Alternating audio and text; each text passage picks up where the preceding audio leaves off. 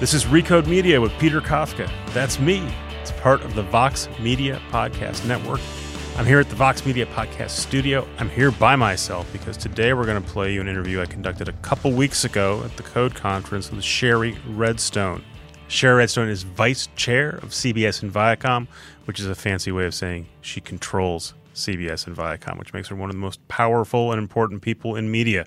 She's also an investor in media through her Advancit Capital Group. So we had a lot to talk to her about. Shari Redstone doesn't talk a lot in public, so we're very glad we get to share this rare appearance with you guys. Enjoy.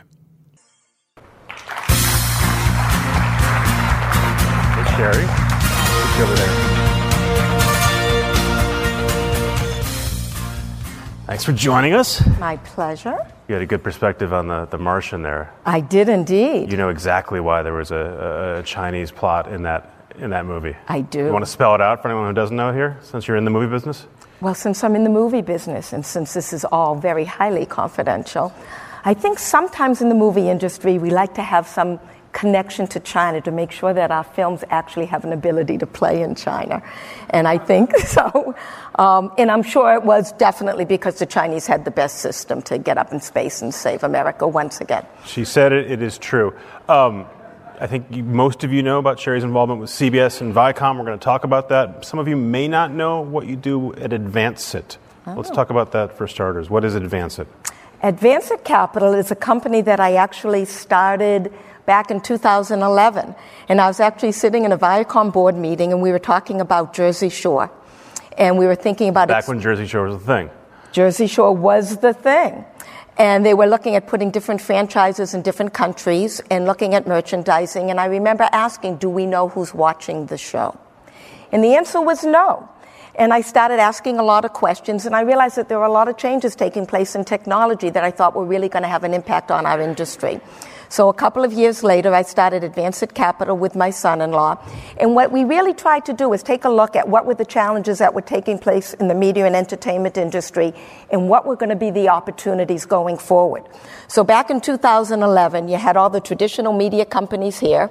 You had the new technology companies here.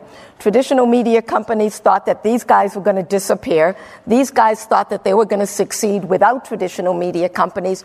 And what I found really exciting is how was all of this going to come together to create the future of media and entertainment. So it's not uncommon for big media conglomerates, Comcast does it, Time Warner does it, to have a venture arm and they go make bets on these kind of companies.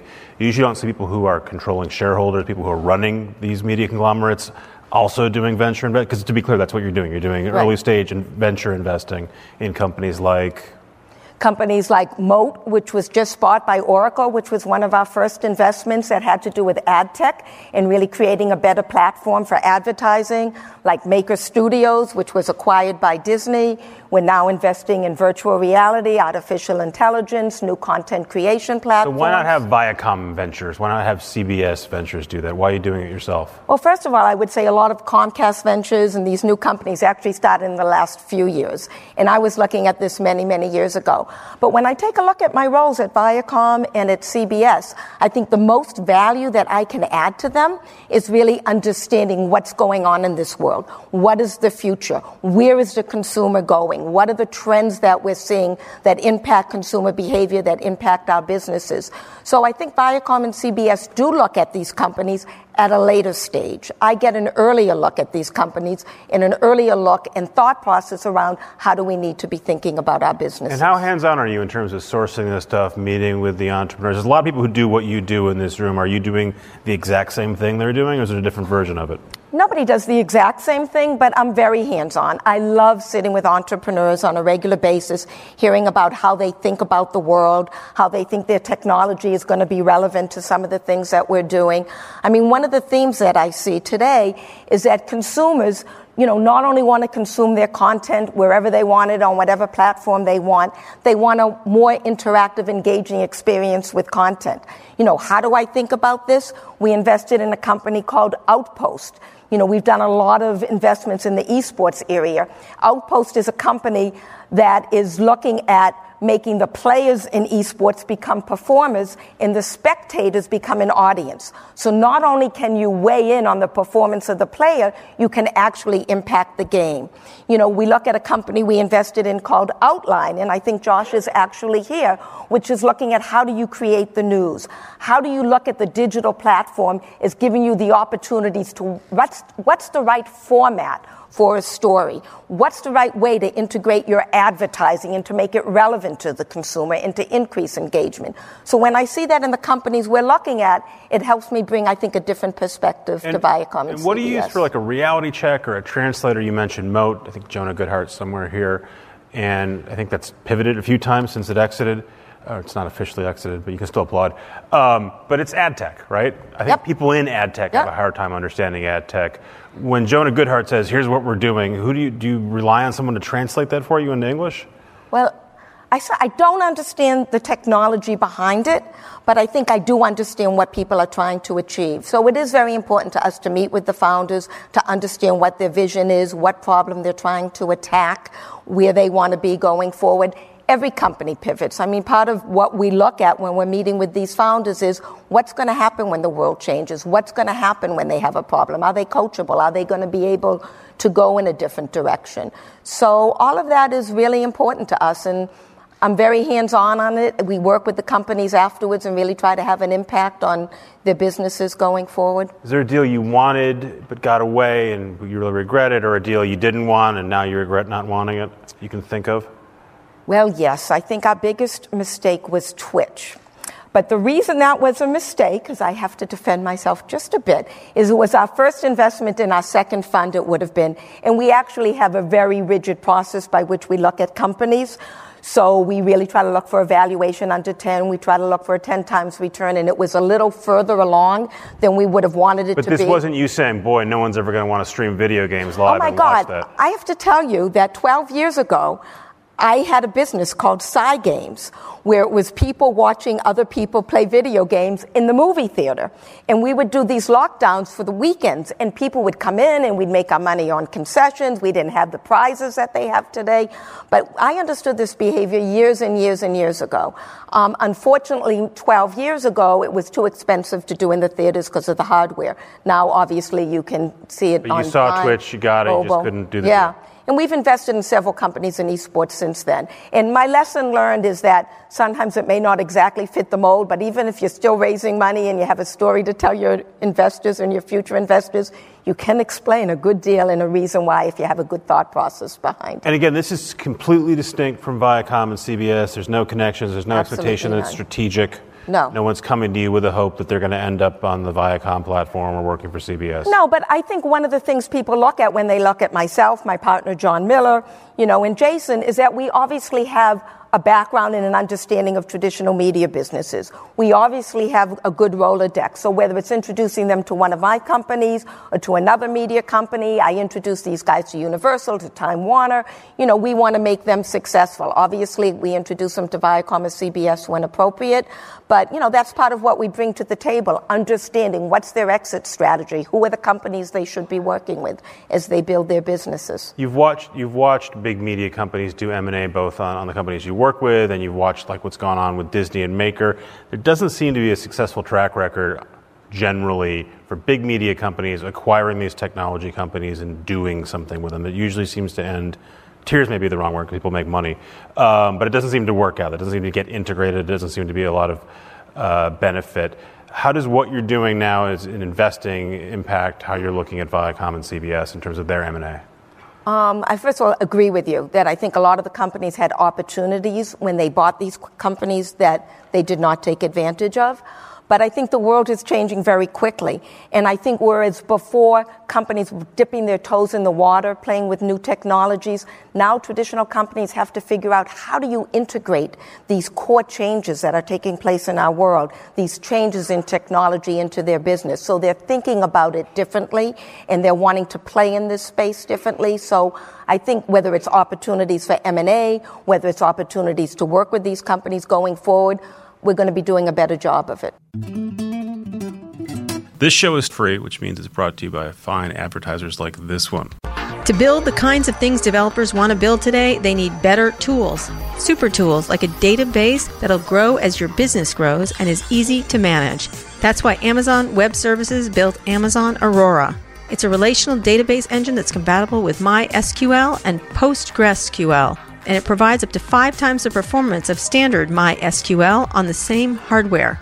Amazon Aurora from AWS can scale up to millions of transactions per minute automatically row your storage up to 64 terabytes if need be, and it replicates six copies of your data to three different availability zones. Amazon Aurora tolerates failures and even automatically fixes them and continually backs up your data to Amazon S3. You don't have to manage a thing. If you're already using Amazon RDS for MySQL, you can migrate to Amazon Aurora with just a few clicks. So, what you're getting here is up to five times better performance than MySQL with the security, availability, and reliability of a commercial database, all at a tenth of the cost. No upfront charges, no commitments, and you only pay for what you use. Check out aurora.aws and start imagining what you can build with Amazon Aurora from AWS. Today's show is brought to you by TransferWise. Do you ever send money internationally? If you do, you know it's expensive, it's time consuming, and you can get a very lousy exchange rate and not even know it. So the next time you need to make an international money transfer, you should use TransferWise. They give you a great exchange rate. You pay one small upfront fee. You know exactly what you're getting.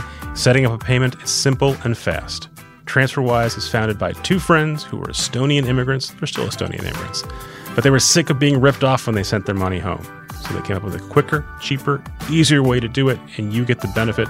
Today, TransferWise lets millions of people and businesses all over the world send money internationally. See how much you can save at transferwise.com. There's an app for Android and, of course, for iOS. Once again, that's transferwise, W-I-S-E.com. Transfer like I'm going to transfer money from one country to another. Wise as in I'm pretty smart. Transferwise.com.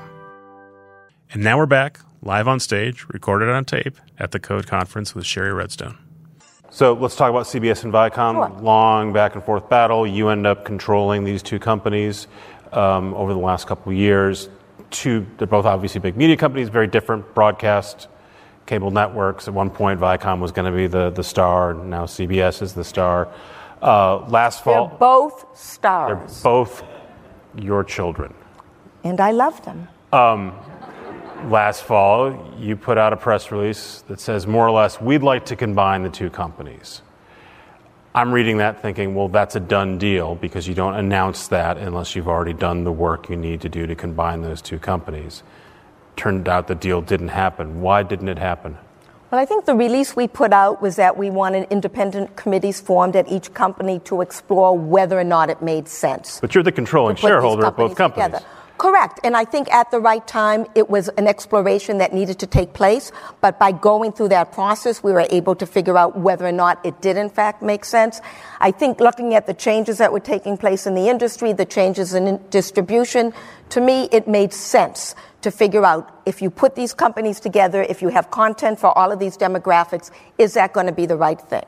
But what happened during the process, and I should add that we told both companies go down parallel tracks. CBS obviously continued to do what they were doing and doing very well. Viacom actually had a transition and transform itself. And what I saw very quickly was the energy that existed at Viacom. I started spending a lot of time with Bob Bakish, who I had known before, and talking to him about what his vision the guy was. who'd been running international. He had been running international. He had been running it very successfully for many years. We talked about it. And what became apparent to me very quickly is that our assets were really undervalued which I had understood, but what I didn't understand at the time was the significant upside that existed in our businesses once we had a good management team in place and the culture came back. The people were so energized and so motivated.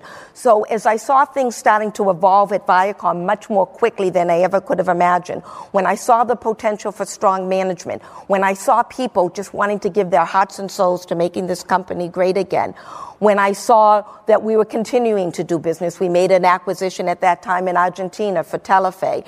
We, we reorganized a company. We had a vision. We had a strategy. And to many in this room, you might think having a vision and a strategy in a public company automatically happens. Well, trust me, after many years at Viacom, having a vision and having a strategy was a new thing and it was an exciting thing.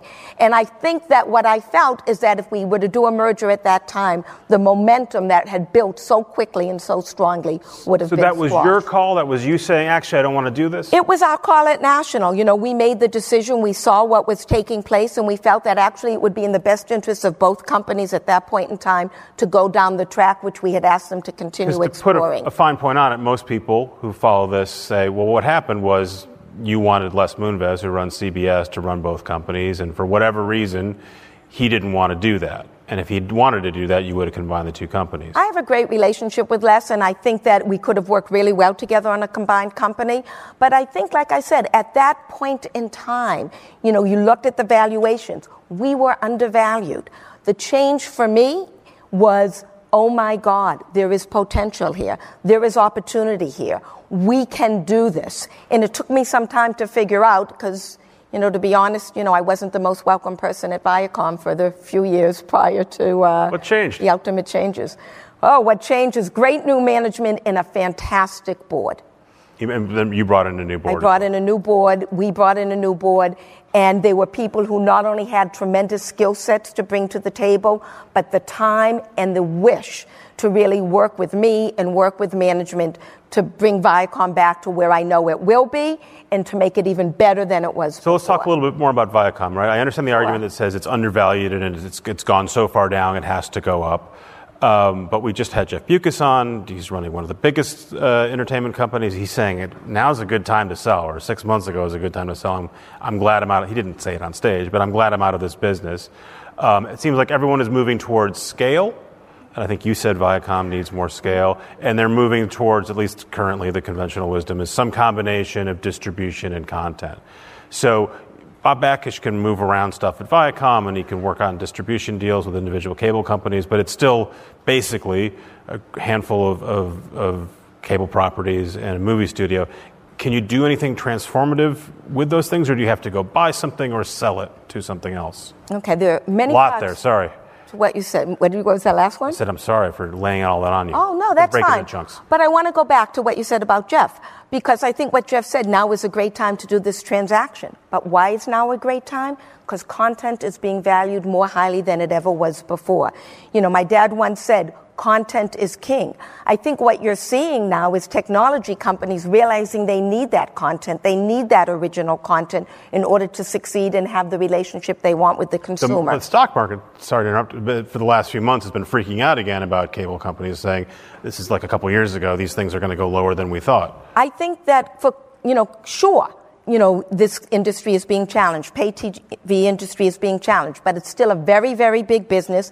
Even with a one to four percent decline every year, it's still going to be a big business in a few years. But you are absolutely right. What does Viacom have to do? They have to create great content. We have great brands.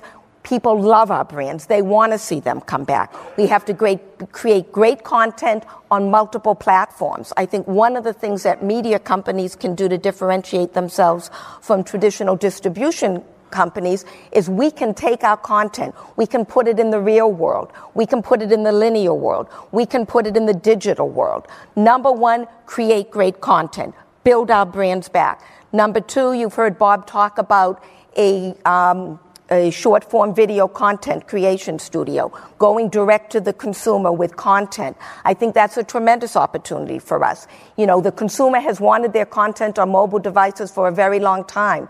Before you could take content, you could put it on Snapchat, put it on Instagram, make it mobile. Now you've really got to focus on creating great content on these platforms.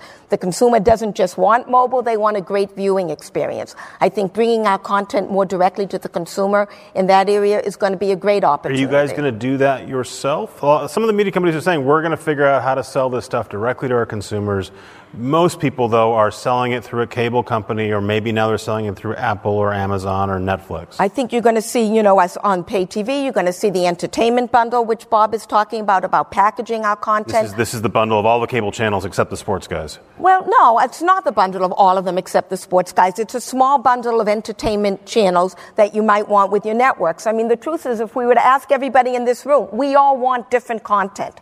And we're all going to ultimately put together not one bundle, but probably two or three or four to get what we want. We are going to be one of those bundles as you go forward. But again, you know, that's our traditional content. I think you're going to see us creating different kinds of content in this mobile structure. And we're going to continue to look to expand and see what might make sense for us going forward. And let's talk about CBS. Mm-hmm. Les Moonves is running it. You just signed him up for another two year contract. He's going to run it forever. Um, he's fantastically successful at broadcast, um, even though it's a declining business. He seems to be doing very well at it. Um, there's a lot of discussion about sports and the value of sports and sports rights. You guys have paid a lot for the NFL. NFL ratings were down last year, the last couple years. Are you at all worried? We just talked about the fact that Viacom doesn't have sports. Um, are you all worried that at all worried that CBS is overexposed to sports and football? No, I think sports is really important to a lot of people. I mean, people go to CBS for news, for sports, for, you know, our general entertainment content. I think it's a great vertical to be in. And I think that's going to be part of our success going forward and something that we have uniquely because, you know, people want exclusive content, whether it's TV shows, whether it's sports, whether it's news. And I think that's one of the things that gives CBS that exclusivity. Why, why do you think NFL ratings were down last year? Well, as a major NFL fan, I think that the NFL. You are a serious. If you can't guess from the accent, you, you have a particular team you're rooting for. There is a particular team I'm rooting for and it is the New England Patriots, so I happen to be with the right team at the right time. But I should say I've had season tickets since 1986, so I've been through the tough years. But I, I, think that the, it got very confusing for the consumer with the NFL last year. I think they were on too many networks. They started to commoditize the experience and not really keep it, you know, as something that was really special on Sundays, on Thursdays. You didn't know what network it was found on. I think they had a lot of social issues that they were dealing with, whether it was you know, the concussion issue or domestic violence, made a big mistake taking Tom Brady out of the four games at the beginning of the year. You know, Get there Bill were Simmons some players, you know, out there who weren't playing, and I think that, you know, for the league, that wasn't necessarily a good decision. CBS, by the way, is one of the companies pushing Thursday, right? You guys have spent a lot of money. Thursday night football is good, but you have so many players in it that, you know, if you really, for me, if I want to watch the Patriots, I will always find where they are. If it's Thursday night and there's not a particular game I'm watching, the first thing I'm going to do is say, hey, let me watch Thursday night football. But if I see something on my way to the football game, I might not watch that. So I think for, it just got too much, too many stations, too many networks. And I do believe that some of the stars weren't there in the beginning of the year. Um, but I think it's a great franchise. It's going to get stronger. I heard that the games are longer. They're taking a look at that. They're taking a look at the refereeing process. They're taking a look at some, making some more changes in the game to speed it up. I have full confidence in the NFL. They're a great organization, and we love our football. As someone who's investing a lot in football, what do you think about Twitter and now Amazon is playing around with football, and everyone expects when these deals come up in a couple years that you'll We'll probably see Amazon, Apple, Google, Facebook all making bids for these games that you traditionally have shown. Can you compete with those guys for sports rights? It's all going to be about the experience around content. So, absolutely. And by the way, we have the NFL tied up for a very long time. So, I'm not, not sure that long. It's a few years. Right. It's pretty out there. All right very much out there. But I think it's not just content, it's the experience around the content. I think we have great broadcasts. I think we have great visuals. I think that's going to continue to evolve with the technologies out there. So I do believe that the experience that CBS brings is going to ma- really matter. Your guys hate it that, that uh, Amazon, Twitter, and then Amazon are taking your broadcasts and redistributing them and getting credit for, for broadcasting the game because it's it's your broadcast. Well, it is our broadcast. You know, life isn't perfect. You have to make the best with what you're given. Trust me, I've learned that. Um, very upbeat. So, we, let's ask if we have questions. Otherwise, I have other ones for Miss Redstone. Hi, um, Sharon. I have a question about NFL and the live sporting events. Do you see an interactive component that the networks will embrace to bring kids in or keep them there longer? No, I think that it is going to be more interactive. You're going to, whether you're doing it on one device or you're doing it on multiple devices, people are going to do that. But, you know, you heard Steve say yesterday, too, you know, there's something great about going to football. You want to wait until you don't lose what it's all about, which is watching the game. So right now, I think it's a little complicated with the technology that's out there to bring all of it into the viewing experience. But I do believe that will evolve with time, as will the viewing of other content, not just sports. Do you think VR is is a good match for sports? I'm not sure I would want to watch an entire game in virtual reality, but I think there are pieces of it that might be really exciting to see. I have to admit, we invested in a company called STRIVR, which does human performance training for athletes. And they're now actually maybe going to be working with some of the leagues to train referees. Because one of the things you find it really hard to do is get the repetitions that you need and the experience you need. And for referees, for example, in football, when do they follow the player? When do they stay still? Just think if they're in a virtual reality world and they have an opportunity to experience that over and over again so that when they get in the live game, they know how to, you know, how to react. So that's almost so, industrial use, right? So I think there's an industrial use. I think for the viewer, I, I still think that watching a game in virtual reality is not where it's at. You might want to experience, you know, a moment of Tom Brady in the huddle and how does he see the world. Look at, you know, at Viacom, we're looking at Bellator and we're using some virtual reality experiences to how the fighter gets on, what he's looking at it, what is the game from his perspective. So I think there are limited uses for it, but I don't think it's headed. Do you think that's because? The, it's the act of putting on the goggles and that separates you from whoever you're watching with, or do you think that you, because actually watching on TV with multiple angles is the best way to watch something? I think both. Okay. I think good. both. No other questions for Shari? You were worried about this interview. I don't worry now? about the interview. I was just worried about you. I think I did okay. Thank you. I appreciate My it. My pleasure. I hope you guys enjoyed that special Code Conference interview edition of Recode Media. If you like that, you know where to get much more of this stuff because you're listening to this right now. You're listening to the end of the podcast, so you are a smart and loyal listener. Thanks. Um, so I don't need to tell you, you can listen to this stuff at Apple Podcasts or Google Play or Spotify, Overcast. Um, all we ask, because this stuff is free, is that you tell someone else about it, share us, tweet us, tell my sister, anything you want. Thanks to my producers, Beth O'Connell, Eric Johnson, to my editor, Chris Basil. This is Recode Media. I'll be back next week.